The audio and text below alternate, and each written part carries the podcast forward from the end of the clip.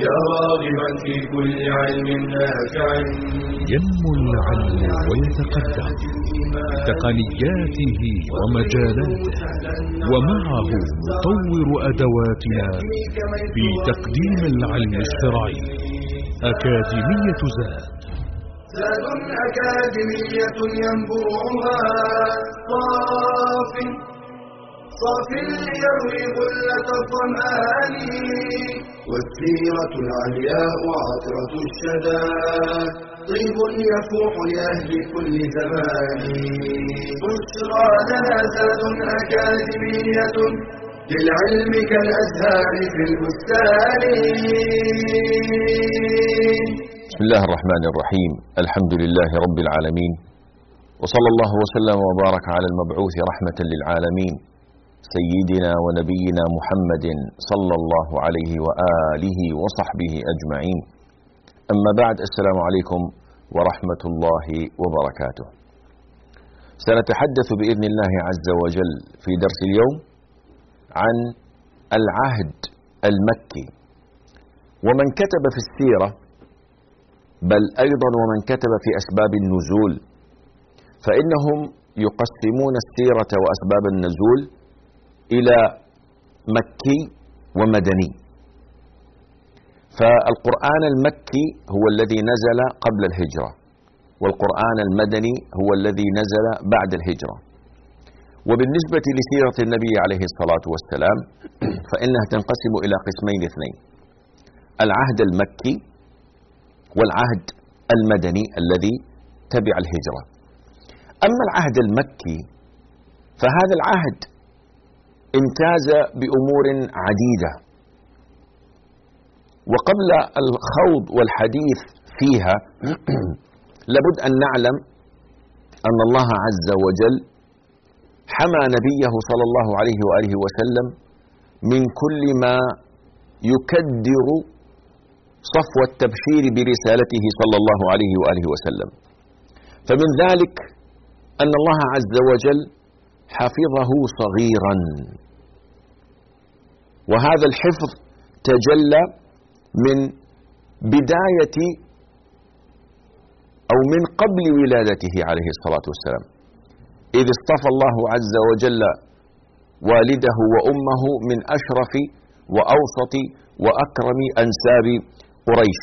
وولادته كما تقدم معنا كانت كلها في نكاح صحيح لا سفاح فيه. من لدن آدم عليه الصلاة والسلام. كذلك الله عز وجل جعل اعتماده كله على ربه سبحانه وتعالى ولم يجعل اعتماد النبي عليه الصلاة والسلام على بشر. فأبوه توفي وهو صغير جنين في بطن أمه. أمه توفيت وهو لم يكمل السادسة. كفله جده عبد المطلب فتوفي ولم يكمل الثامنة. وهكذا حفظه الله عز وجل ورباه وأدبه فأحسن تأديبه صلى الله عليه وآله وسلم.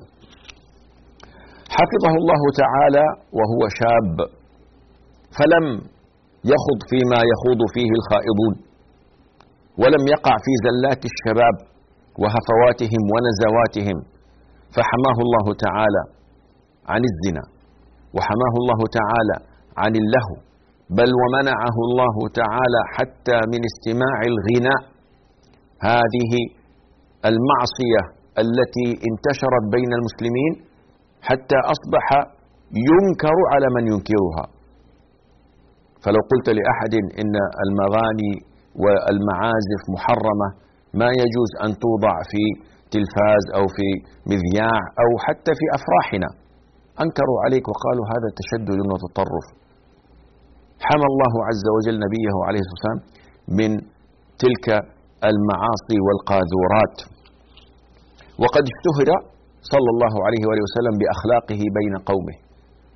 فاشتهر بأنه الصادق الأمين الذي يؤتمن بودائع الناس وحاجياتهم.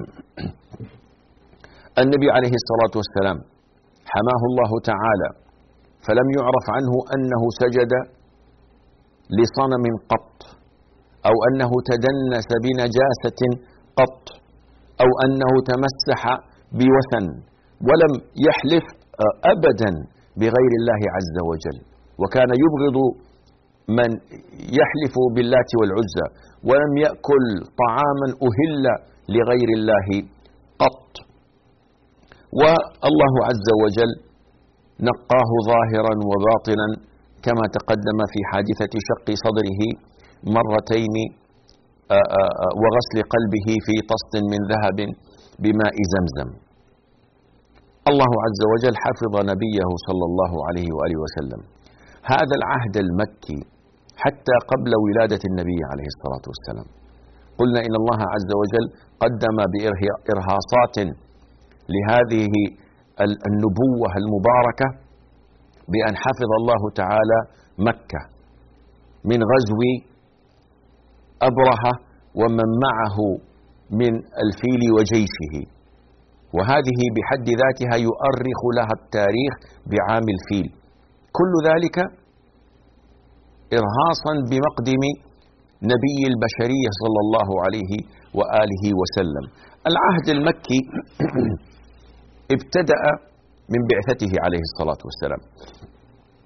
أما بعثته فكان صلى الله عليه وآله وسلم قبل نزول الوحي عليه حبب إليه التحنث في غار حراء. معنى التحنث؟ التعبد التأمل في مخلوقات الله عز وجل. لا يوجد عند النبي عليه الصلاة والسلام كتاب يتلى ولا توجد عنده سنة تتبع ولا يوجد عنده شيء يتمسك به. لكن الفطرة التي فطر الله تعالى الناس عليها أن لا يعبدوا إلا معبودا واحدا لا إله إلا هو ولا معبود بحق سواه. فحبب إليه الخلوة فكان يأخذ طعامه وشرابه ويذهب إلى غار حراء يعتكف فيه. يتأمل في مخلوقات الله عز وجل العظيمة يتأمل فيما قدره الله تعالى على الخلائق.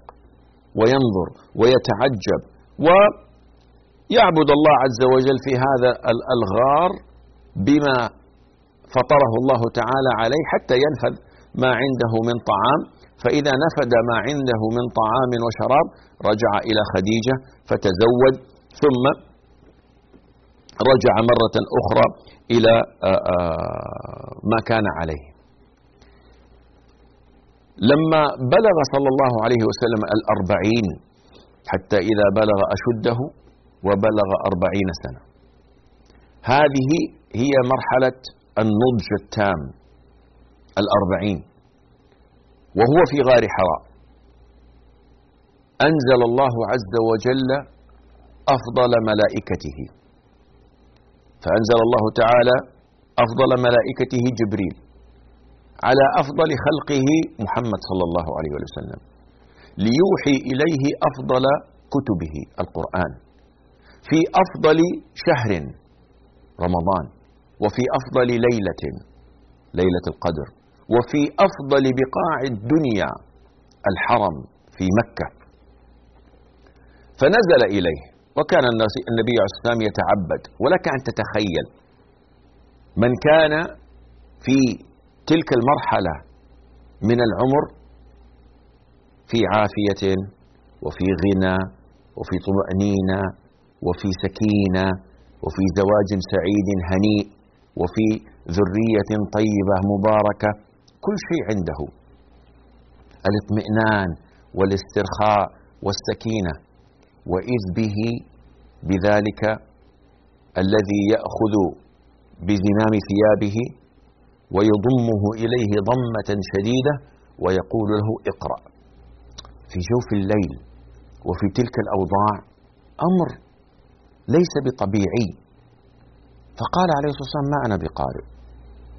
فغطه غطة شديدة أخرى وقال له اقرأ. قال ما أنا بقارئ؟ أنا أمي ما أعرف أقرأ. ماذا تريد مني أن أقرأ؟ وكيف أقرأ؟ وأنا لا أعرف القراءة. فقال له في الثالثة اقرأ. فقال عليه الصلاة والسلام ما أنا بقارئ. فقال في الثالثة اقرأ باسم ربك الذي خلق. خلق الإنسان من علق. اقرأ وربك الأكرم الذي علم بالقلم. علم الإنسان ما لم يعلم. كلمات جميلة لكنها ليست من كلام البشر.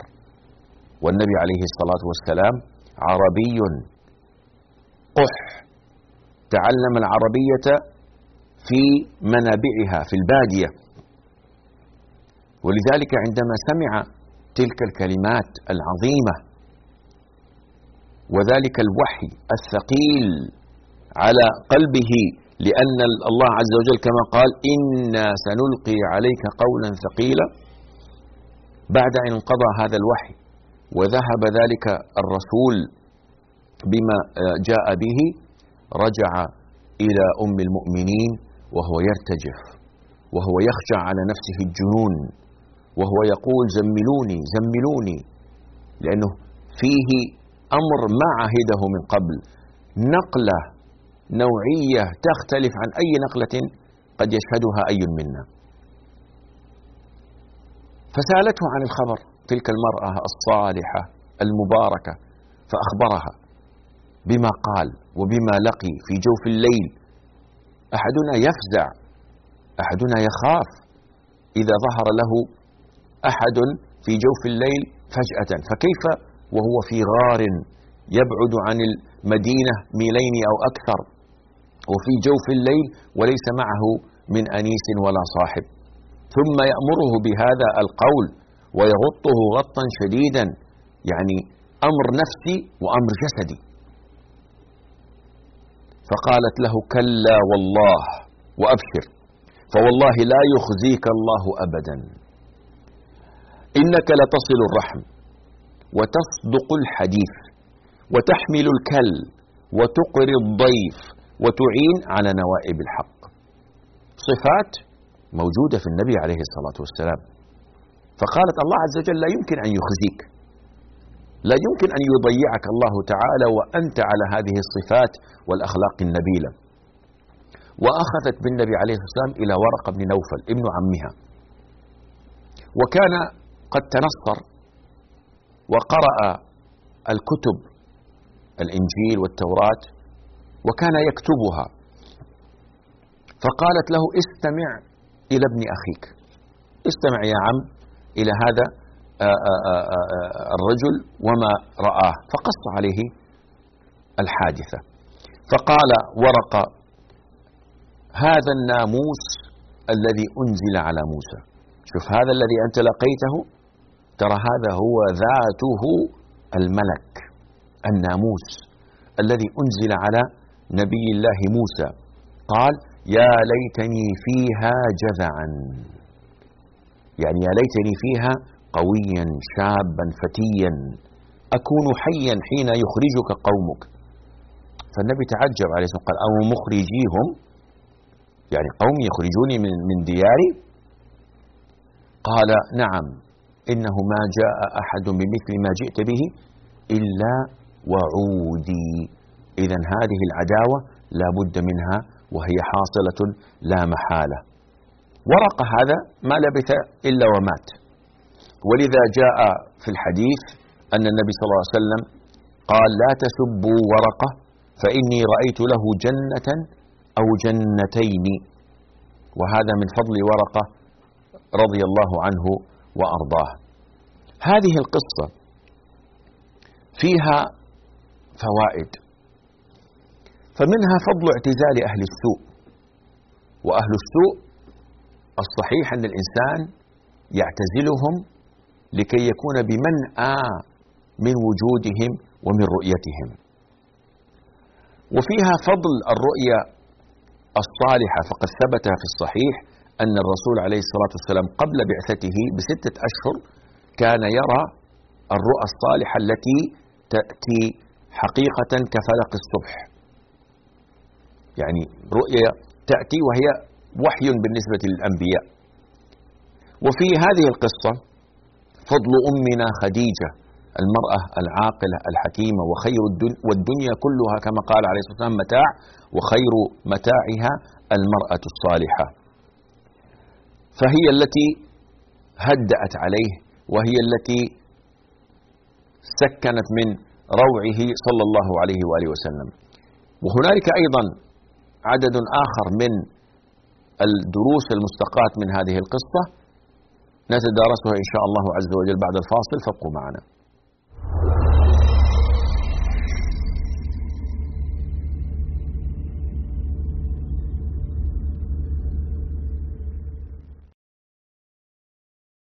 كلمات قصيرة تحمل بين طياتها تنبيها وتحريرا خطيرا وتوجه حواسنا ومداركنا إلى دورنا الحقيقي الذي سنحاسب عليه.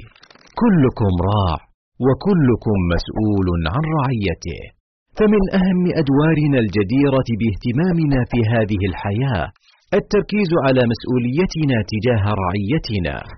فالآباء والأمهات لهم الأثر الأعظم بعد الله في مستقبل الأبناء والأجيال. لذلك خصهم النبي صلى الله عليه وسلم بالذكر فقال والرجل راع في أهله وهو مسؤول عن رعيته والمرأة راعية في بيت زوجها ومسؤولة عن رعيتها. إن الأبناء زهرة الحياة وقرة أعين الآباء والأمهات وبصلاحهم ودعائهم ترفع الدرجات في الآخرة. ولكن يجب أن ندرك أن ذلك مرهون بحسن تربيتهم وصلاح نشأتهم. فهنا كان لزاما علينا البحث عن أبرع الطرقات وأفضل الأساليب في التربية والتوجيه ليكون أبناؤنا في قابل أيامهم مصدر بر وسعادة لنا وسواعد خير وبناء للمجتمع والإنسانية.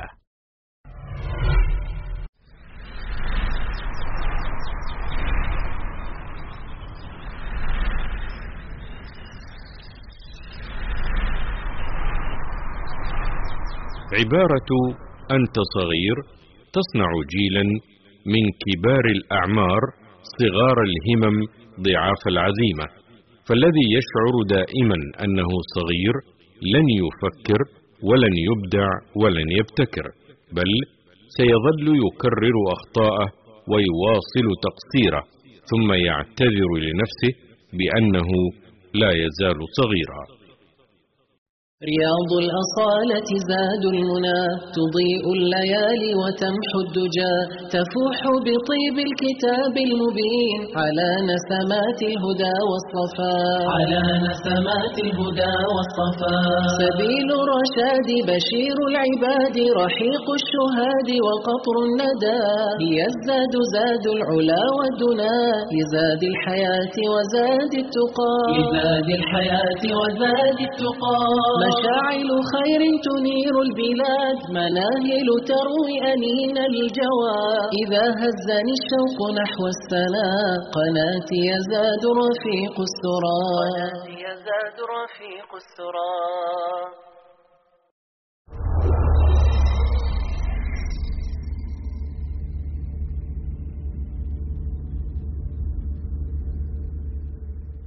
السلام عليكم ورحمة الله.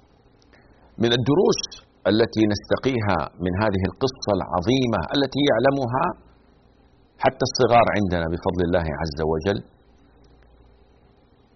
فضل أمنا خديجة رضي الله عنها وأرضاها تلك المرأة العاقلة الحكيمة. وفضل أن يستأنس الإنسان برأي غيره. فالنبي عليه الصلاة والسلام لم يكتم هذا الأمر في قلبه بل شارك توأم روحه صلى الله عليه وسلم ورفيقة وشريكة دربه أمنا سيدة نساء أهل الجنة خديجة بنت خويلد بما لقاه في تلك الليلة. وهي بدورها استأنست برأي ابن عمها ورق بن نوفل. وهذا كما يقول الشاعر ولا بد من شكوى لصاحب مروءة يسليك أو يواسيك أو يتوجع. فالاستئناس بالآراء خاصة عندما عند من يسدي لك النصيحة والمشورة السديدة. هذا أمر محمود. أما أن يذهب الإنسان إلى من يؤلبه على غيره أو يضع الضغائن والأحقاد في قلبه أو يغتاب وربما وقع في النميمة فلا شك أن هذا أمر مذموم.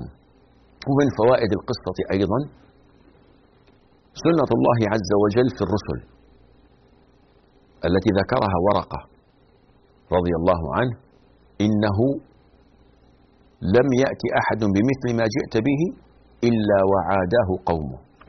فسنة الله عز وجل في رسله وأنبيائه أن يعاديهم قومهم وكذا هذه السنة في حال الدعاة والمصلحين في كل زمان ومكان. وهذا نلمسه واضحا جليا في وسائل الإعلام حتى في بلاد المسلمين تجد فيها السم الزعاف. تجد فيها وفي بعض الأحيان الردة عن دين الله عز وجل والسخرية من شرع الله تعالى ومن الصالحين. ولئن سألتهم ليقولن إنما كنا نخوض ونلعب. قل أب الله وآياته ورسوله كنتم تستهزئون لا تعتذروا. قد كفرتم بعد إيمانكم. مصيبة أنك ترى من يعادي هذا الدين ومن يعادي أهل هذا الدين من بني جلدتهم ويتكلمون بألسنتهم. لكن هذه هي سنة الله في الكون.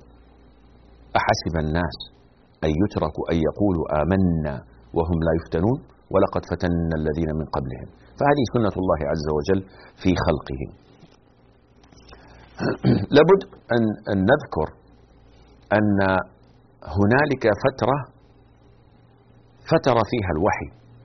يعني النبي عليه الصلاة والسلام نبئ وأصبح نبيا بقول الله عز وجل اقرأ باسم ربك الذي خلق. الآن أصبح نبي. ولذلك فرق العلماء بين النبي وبين الرسول على أقوال متعددة. لعل أنسبها والعلم عند المولى عز وجل أن الرسول هو الذي أرسله الله تعالى إلى قومه بشريعة جديدة. فالرسول هو الذي يأتي إلى قوم ومعه شرع ومعه أحكام ومعه دين جديد. وكل رسول نبي أما النبي فهو الذي لم يبعث برسالة جديدة. ولكن الله نبأه وأوحى إليه فهو مبلغ رسالة الرسول الذي قبله. ولذا رسل الله عز وجل قليلون معدودون بينما الأنبياء كثر. وكان الأنبياء في بني إسرائيل كثيرون جدا. فلعل هذا هو أقرب الأقوال. فالرسول أصبح نبيا بقول الله عز وجل اقرأ باسم ربك الذي خلق. ثم بعد ذلك فتر عنه الوحي. فكان النبي صلى الله عليه وسلم كما جاء في كتب السيرة يخرج إلى آه، خارج مكة وهو ينظر إلى الأعلى ينتظر ويتشوق متعطش إلى سماع كلام الله عز وجل. وهذه الفترة فترة الوحي اختلف العلماء في طولها. منهم من قال إنها ثلاث سنوات ومنهم من قال إنها دون ذلك يعني قرابة السنتين. ومنها من قال إنها ستة أشهر ومنهم من قال إنها بضعة أيام. وأرجح الأقوال أنها بضعة أيام. والسبب في هذه الفترة والانقطاع فترة الوحي أن النبي عليه الصلاة والسلام بعد أن روع وفزع مما حصل معه في غار حراء أراد الله تعالى له أن يطمئن قلبه وأن يهدأ وأن يذهب عنه روعه فإذا سكنت نفسه تشوق وتطلع إلى المزيد. ولذا من حكمة الله تعالى أن جعل الوحي ينقطع عليه في هذه الفترة. وقيل وهذا مورود في صحيح البخاري وغيره أن النبي صلى الله عليه وسلم حزن واكتأب لانقطاع الوحي فأصبح يشك في نفسه وأن ما به ما هو إلا عارض من جنون فكان يرقى ويصعد إلى أعالي الجبال يريد أن يرمي بنفسه وينتحر. ولكنه كان يسمع من آه، آه، آه، يقول له وهو جبريل يا محمد إنك رسول الله حقا. فيسكن لذلك جأشه صلى الله عليه وسلم. وهذه الرواية هي من بلاغات الزهري. والزهري ليس من الصحابة ولم يسمعها من التابعين إنما هي بلاغات. إيش يعني بلاغات؟ علم الحديث النبوي علم شريف وينبغي أن لا يخوض أن يخوض في هذا العلم إلا من كان دارسا عالما له. فما يصلح أن الإنسان يأتي يقول قال النبي عليه الصلاة والسلام ويمشي لابد أن يكون دارسا للحديث عالما هل صحت نسبة هذا الحديث للرسول عليه الصلاة والسلام أو لا. لأنك مبلغ والمبلغ لابد أن يتثبت. ولذا قال أهل العلم إن من شروط صحة الحديث أن يكون متصلا وأن يقول وأن يكون عن ثقة ثبت عمن هو مثله إلى منتهاه من غير شذوذ ولا علة. فإن وجد أو وجدت فجوة في السند لأنه عندنا سند حدثنا فلان عن فلان عن فلان عن أبي هريرة عن النبي عليه الصلاة والسلام هذه سلسلة الرجال اسمها السند. وعندنا المتن وهو قال عليه الصلاة والسلام إنما الأعمال بالنيات. هذا الحديث متن. السند هذا لابد أن يكون متصلا. ثقة عن ثبت عن من هو مثله. ما يكون في ضعيف كذاب وضاع واهم. فإن وجدت فجوة فهذا الحديث يكون فيه انقطاع. قد تكون الفجوة بغياب اسم الصحابي. كغالب مراسيل سعيد بن المسيب. فهذا رحمه الله من سادة التابعين لكنه يروي يقول سعيد بن المسيب قال النبي عليه والسلام طب أنت لم تلقى الرسول عليه والسلام قالوا نعم لكن سعيد بن المسيب من صالحي وكبار التابعين ولا يروي الحديث إلا عن صحابي لا يروي عن تابع مثله. لكنه أيضا هذا الحديث اسمه آه، آه، منقطع. مرسل لسقوط الصحابي. والانقطاع قد يكون في سقوط رجلين أو أكثر من السند والمنقطع من آه، قبيل الحديث المردود لا يقبل لأن الله حفظ هذا الدين بحفظ القرآن وبحفظ السنة المطهرة. فلا يمكن أن نقبل حديثا فيه انقطاع لأنه لا يثبت به الدين. طيب بلاغات الزهري من الأحاديث المنقطعة لأنه لم يسمعها من النبي عليه الصلاة والسلام ولم يبين لنا من هو الصحابي الذي رواها أو التابع أو كذا.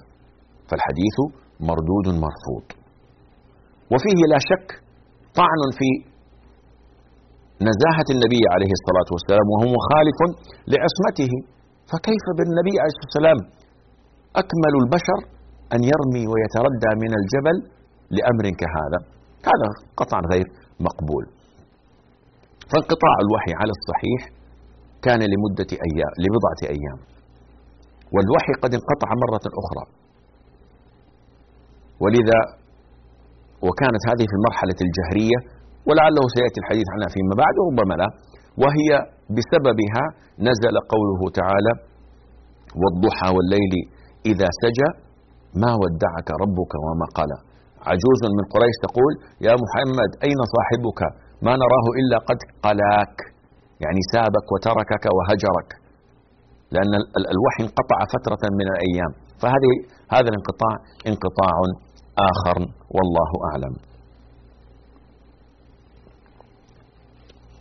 الآن النبي عليه الصلاة والسلام بعد انقطاع الوحي عنه كان صلى الله عليه وآله وسلم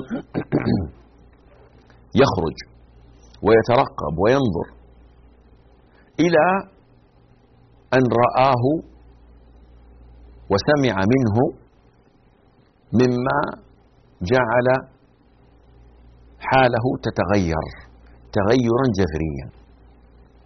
وذلك عندما سمع ذات يوم كما قال عليه الصلاة والسلام أحدا يناديه يقول فنظرت عن يميني عن شمالي عن أمامي عن خلفي فلم أرى أحدا.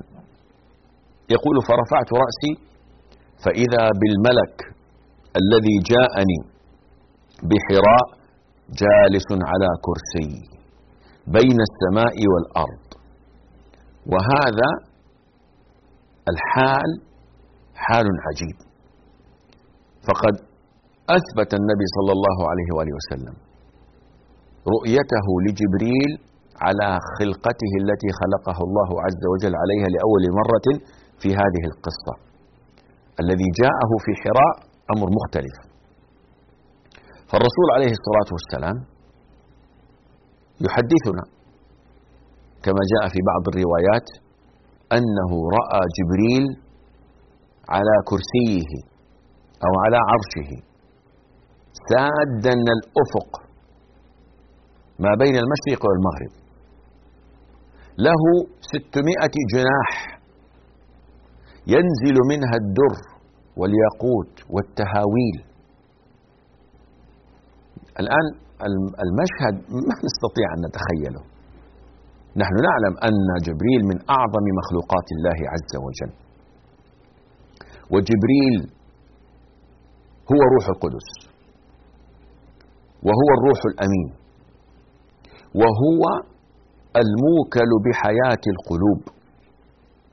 فأعظم ملائكة الله عز وجل جبريل وإسرافيل وميكائيل. وكلهم موكلون بالحياة. فجبريل موكل بالوحي وهو حياة القلوب. وإسرافيل موكل بالنفخ في الصور وإحياء الأبدان والبعث بعد والنشور. وميكائيل موكل بالقطر. بالمطر فهو موكل بإحياء الأرض بعد موتها. فجبريل رآه النبي صلى الله عليه وآله وسلم على كرسيه سادا الأفق. ولما رآه أوحي إلى النبي صلى الله عليه وآله وسلم قول الله عز وجل يا أيها المدثر. لأنه عاد إلى بيته فزعا خائفا قائلا زملوني زملوني دثروني صبوا علي الماء البارد. فلما فعلوا ذلك وسكن روعه صلى الله عليه وآله وسلم نزل قول الله تعالى عليه يا أيها المدثر قم فأنذر. وبذلك أصبح الرسول النبي صلى الله عليه وآله وسلم رسولا. الآن أمر بالرسالة. وفي قول الله تعالى اقرأ باسم ربك الذي خلق. نبئ صلى الله عليه وسلم وأصبح نبيا. لدينا فاصل قصير وبعدها نواصل بإذن الله عز وجل فابقوا معنا.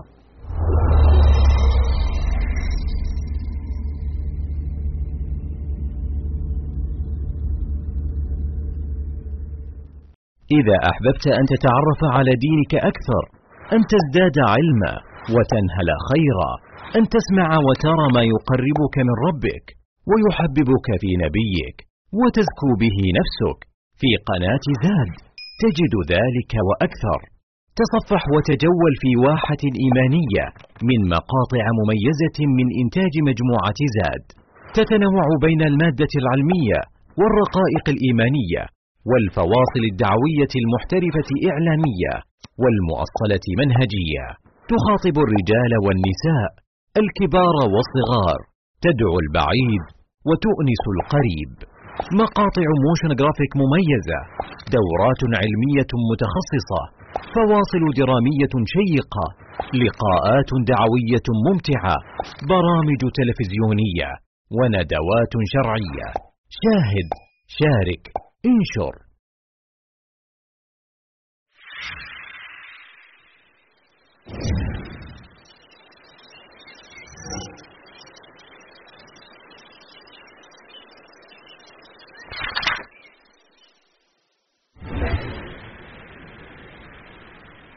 ابن رجب الحنبلي هو عبد الرحمن بن أحمد بن عبد الرحمن رجب البغدادي ثم الدمشقي.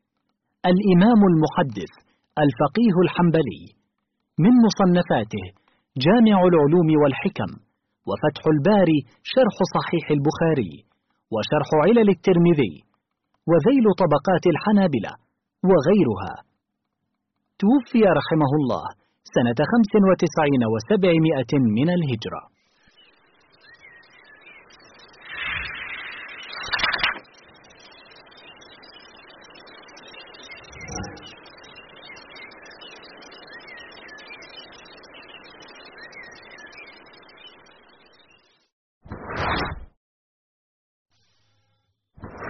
هل أنت حريص على تصحيح عباداتك؟ هل ترجو أن يتقبلها الله؟ اطلب العلم إذ لا تصح العبادة إلا به قال تعالى فاعلم أنه لا إله إلا الله واستغفر لذنبك وللمؤمنين والمؤمنات وشرط قبول طلب العلم الإخلاص فيه بألا تريد به إلا وجه الله قال تعالى قل إني أمرت أن أعبد الله مخلصا له الدين.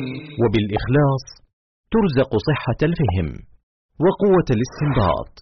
قال صلى الله عليه وسلم من يرد الله به خيرا يفقهه في الدين.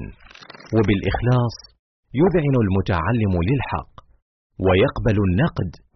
قال الذهبي علامة المخلص أنه إذا عوتب لا يبرئ نفسه بل يعترف ويقول رحم الله من أهدى إلي عيوبي.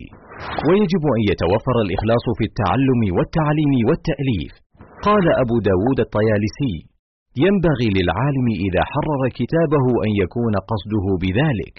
نصرة الدين لا مدحه بين الأقران لحسن التأليف. فأخلص النية واحذر من فسادها. كطلب العلم لأجل المال والثروة أو الجاه والشهرة أو المراء والجدل فإن ذلك يفسد العمل. قال تعالى وقدمنا إلى ما عملوا من عمل فجعلناه هباء منثورا.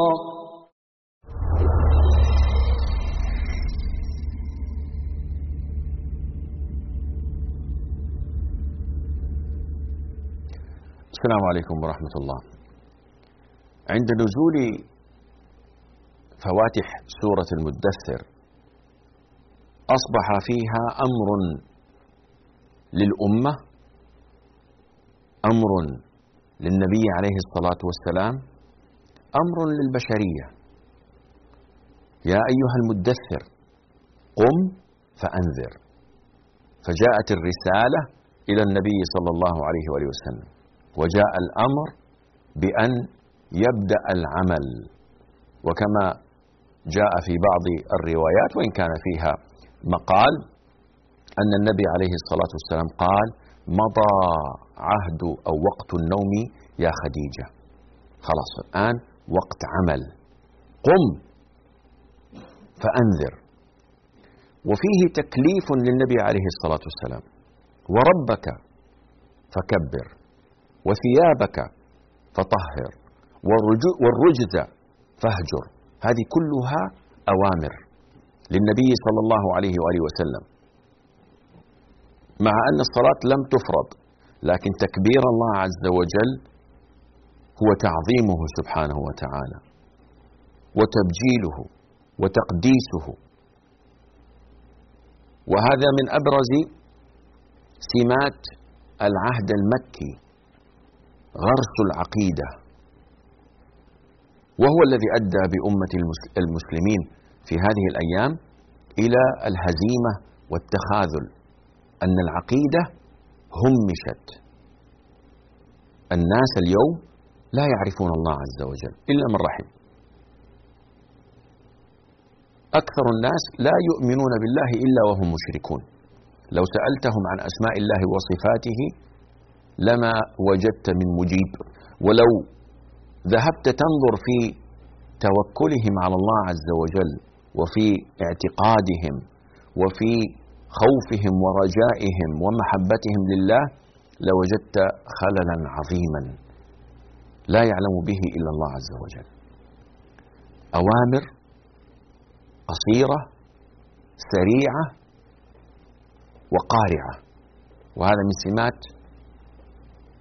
القرآن الذي نزل في العهد المكي. فالقرآن المكي من صفاته أنه ذو عبارات قصيرة وسريعة ومتلاحقة. قم فأنذر وربك فكبر وثيابك فطهر والرجز فاهجر ولا تمنن تستكثر ولربك فاصبر. أمر وتهيئة للنبي عليه الصلاة والسلام بأنك ستلاقي كما قال ورقة العداء من قومك. فلا بد من الصبر ولا بد من تطهير الثياب. جاء في بعض كتب التفسير أن وثيابك فطهر أي أنك تنقي داخلة نفسك وكذا. والأمر واضح أن المقصود به الثياب. فالثياب التي لا بد أن تنزه وأن تنظف وأن تكون خالية من النجاسات. وهذا معروف أن من شروط الصلاة طهارة الجسد طهارة الثوب طهارة الموضع الذي تصلي فيه. فالطهارة من شروط الصلاة. والصلاة لم تفرض لكنها تهيئة وتوطئة للنبي عليه الصلاة والسلام ولمن تبعه من المسلمين أن هذا من سمات ما سوف تتعبدون الله عز وجل به. ألا وهو الصلاة. بهذه الآيات أصبح النبي صلى الله عليه وسلم رسولا من أولي العزم من الرسل. أرسله الله تعالى إلى الأمة أمة الدعوة وأمة الاستجابة. فأما أمة الدعوة فهم الكفار والمسلمين الصالح والطالح كل البشر وكل الجن هم أمة الدعوة. ومن أجاب وأسلم وانقاد لشرع الله فهم من أمة الإجابة. أرسله الله عز وجل رحمة للعالمين. أرسله الله تعالى ليخرج الناس من الظلمات إلى النور. هذه الفترة المباركة التي لا تتجاوز الأسبوع أو الأسبوعين أو الشهر على أبعد تقدير. ما بين نبوءته ورسالته صلى الله عليه وآله وسلم. هذه نقلة وقفزة وتغير جذري في حياة الإنسان أكاد أجزم أنها لو حصلت لأي أحد غير النبي عليه الصلاة والسلام لما أطاقها. لو أنزلنا هذا القرآن على جبل لرأيته خاشعا متصدعا من خشية الله.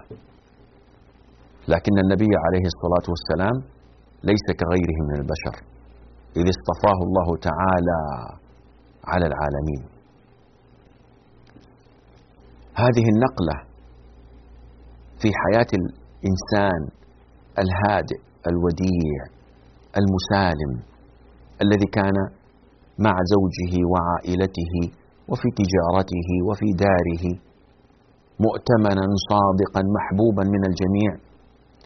لو جاءت هذه النقلة لأي أحد منا لأصابته الأمراض ولركبه من الهموم والغم والأحزان ما الله تعالى به عليم. الرجل منا يحصل له تغير طفيف في عمله. أو في زواجه أو مع أحد أبنائه فإذا به يصاب بالاكتئاب وربما أصيب بالسكر وربما ارتفع ضغطه وربما أصابته الأسقام والأوجاع من حيث لا يحتسب. لضعف التوكل للبعد عن الله عز وجل ولأن البشر بخلقتهم ضعاف. وخلق الإنسان أنه ضعيف. لكن النبي عليه الصلاة والسلام اصطفاه الله عز وجل واختاره ورباه وأدبه وجعله قادرا على تحمل هذا القول الثقيل. إنا سنلقي عليك قولا ثقيلا. وهو ثقيل جسديا وثقيل معنويا. بهذه الآيات ابتدأت صفحة جديدة لا أقول في حياة النبي عليه الصلاة والسلام بل في حياة الأمة في حياة البشرية في حياة هذا الكون بأسره. إذ بعث الله عز وجل نبيه ورسوله محمدا صلى الله عليه وآله وسلم إلى العالمين وليخرجهم من الظلمات إلى النور. وتغيرت الدنيا بعد تلك الآيات المباركة الجميلة التي أنزلها جبريل على رسول الله عز وجل محمد. الآن ابتدأ العهد المكي حقيقة ببعثته. إذ قبل البعثة كان النبي صلى الله عليه وآله وسلم بشرا مثل البشر. لا مزية له ولا فضل إلا بما فضله الله تعالى به. أما بعد النبوة والرسالة فالأمر قد اختلف وهو خير البشر صلى الله عليه وآله وسلم وهو من أعظم خلق الله عز وجل وهو صلى الله عليه وآله وسلم المبعوث رحمة للعالمين بأبي هو وأمي.